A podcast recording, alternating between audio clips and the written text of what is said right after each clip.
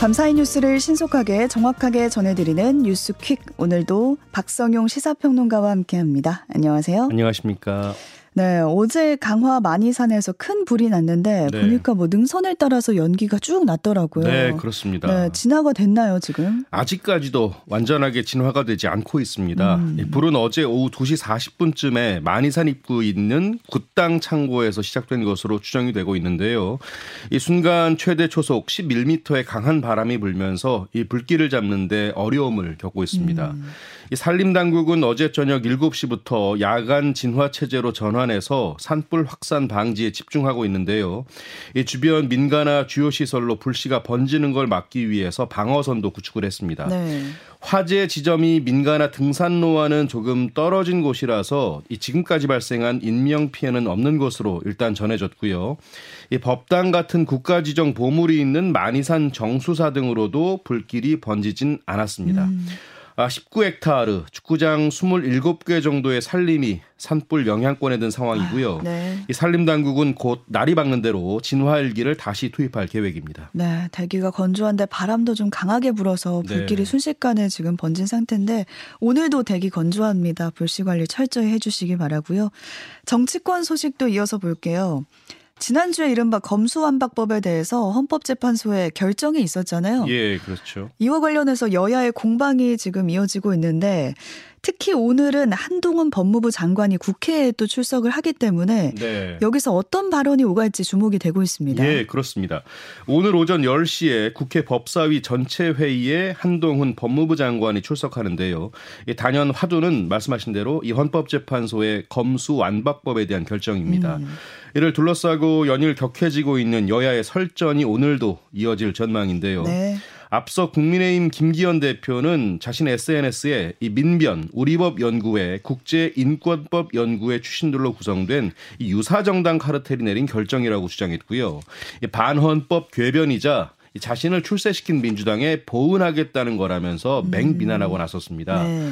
이 반면 민주당에서는 헌법의 가치를 부정하고 파괴하는 건 오히려 김기현 대표라면서 공당 대표 자격이 없다고 주장했고요. 한동훈 장관을 겨냥해서는 거취 압박과 함께 헌재 결정 취지대로 검찰 수사권을 원상 복구하는 시행령을 폐기하라고 촉구하기도 했습니다. 네.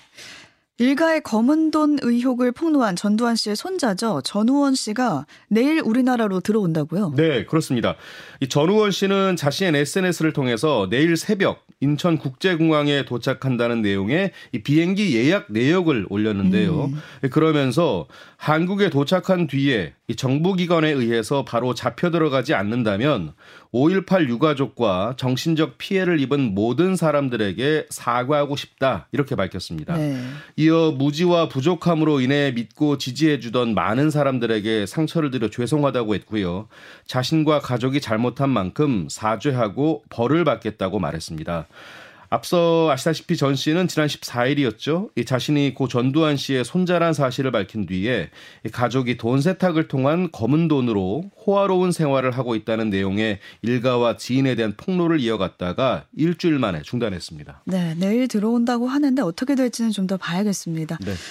이재명 더불어민주당 대표와 전 성남도시개발공사 기획본부장이죠. 유동균 씨가 유동규 씨죠.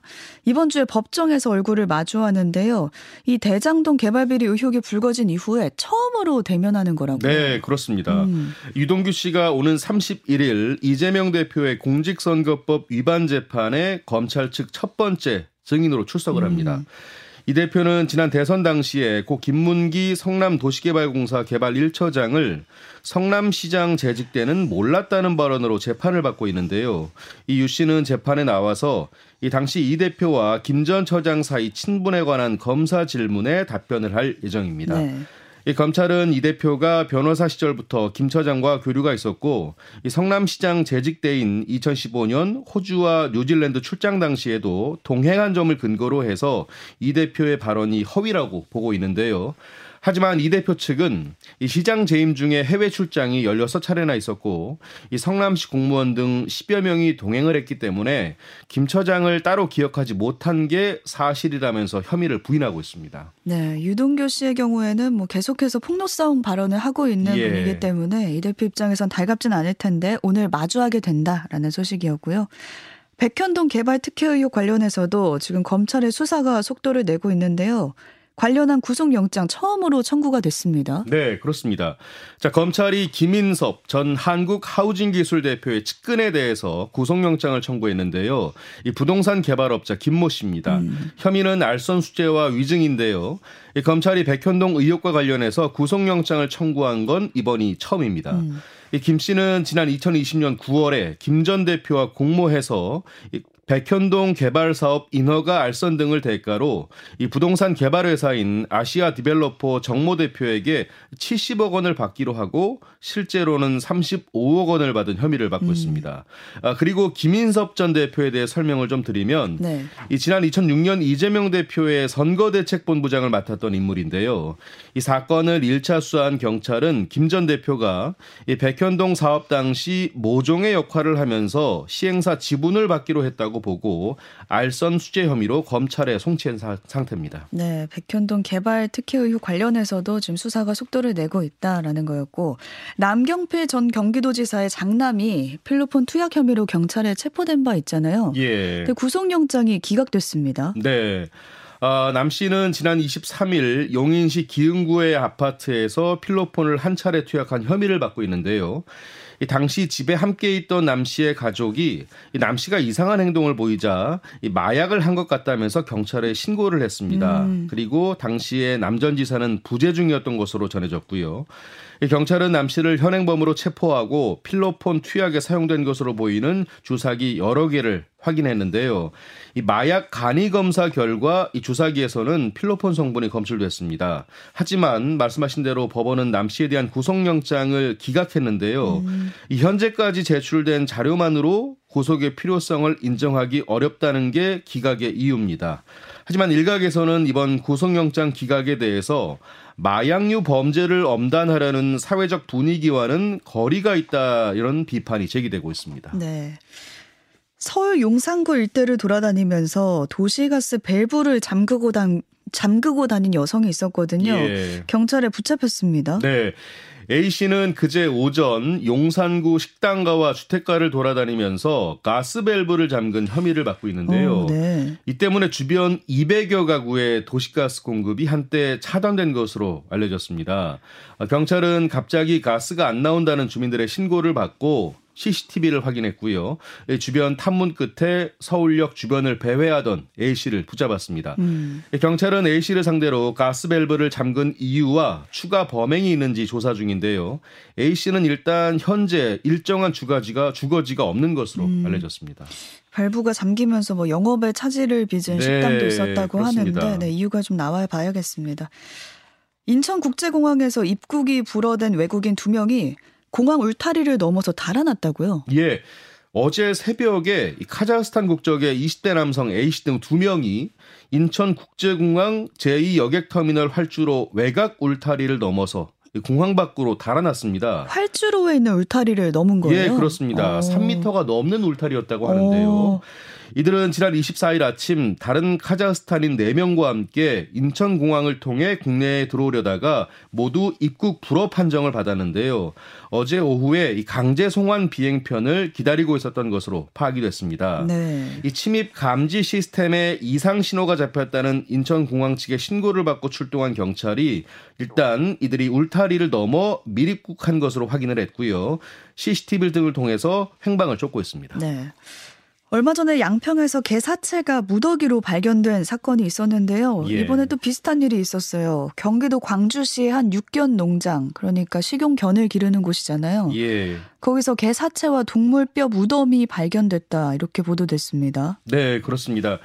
지난 24일 광주시 도청면의 한 육견 농장에서 개 사체 8구와 21구로 추정되는 동물 뼈 무덤이 발견이 됐는데요. 음. 이 경기도 민생특별사법경찰단은 농장주 등을 상대로 동물 학대 혐의를 조사하고 있습니다. 이 육견농장 철창 안에는 개 51마리도 함께 발견이 됐는데 이 도 특사경은 농장주에게 소유자 포기각서를 받은 뒤에 광주시에서 건강 상태를 진단하도록 할 예정입니다. 네. 이개 사체는 대부분 철창 안에서 발견이 됐는데요. 이 병을 제대로 치료하지 않고 방치해 죽은 것으로 전해졌고요. 해당 농장주는 왜 죄가 되냐 이런 식으로 아. 대응하고 있는 것으로 알려졌습니다.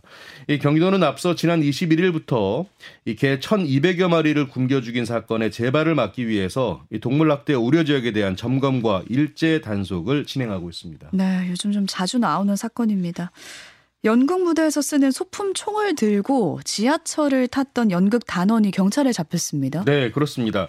지난 20일 20일 오후 한 남성이 총을 든 채 지하철 4호선에 타고 있다라는 112 신고가 들어오면서 한바탕 소동이 벌어졌는데요. 음. 이 신고를 받고 출동한 경찰은 용의자를 추적해서 41살 A 씨를 체포했는데요. 자, A 씨는 그런데 이 112 신고 내용처럼 총을 들고는 있었는데 진짜 총이 아닌 연극용 소품인 것으로 드러났습니다. 이 총이 좀 컸나 보네요. 이 예, 정도면. 그렇습니다. 네. 자, 연극 단원인 A 씨는 무대에서 쓸 소품용 모용총을 든 채 지하철을 타고 귀가하던 중이었는데요. 이 지하철 같은 칸에 타고 있던 시민이 A 씨의 총을 실제로 착각을 해서 깜짝 놀라서 음. 경찰에 신고를 한 겁니다. 어, 경찰이 압수한 A 씨의 모용총은 쇠파이프로 만들어져서 멀리 봤을 때는 외관이 엽총과 비슷했다고 오, 하고요. 엽총과 비슷했다. 예, 물론 탄화를 발사하는 기능은 없었다고 합니다.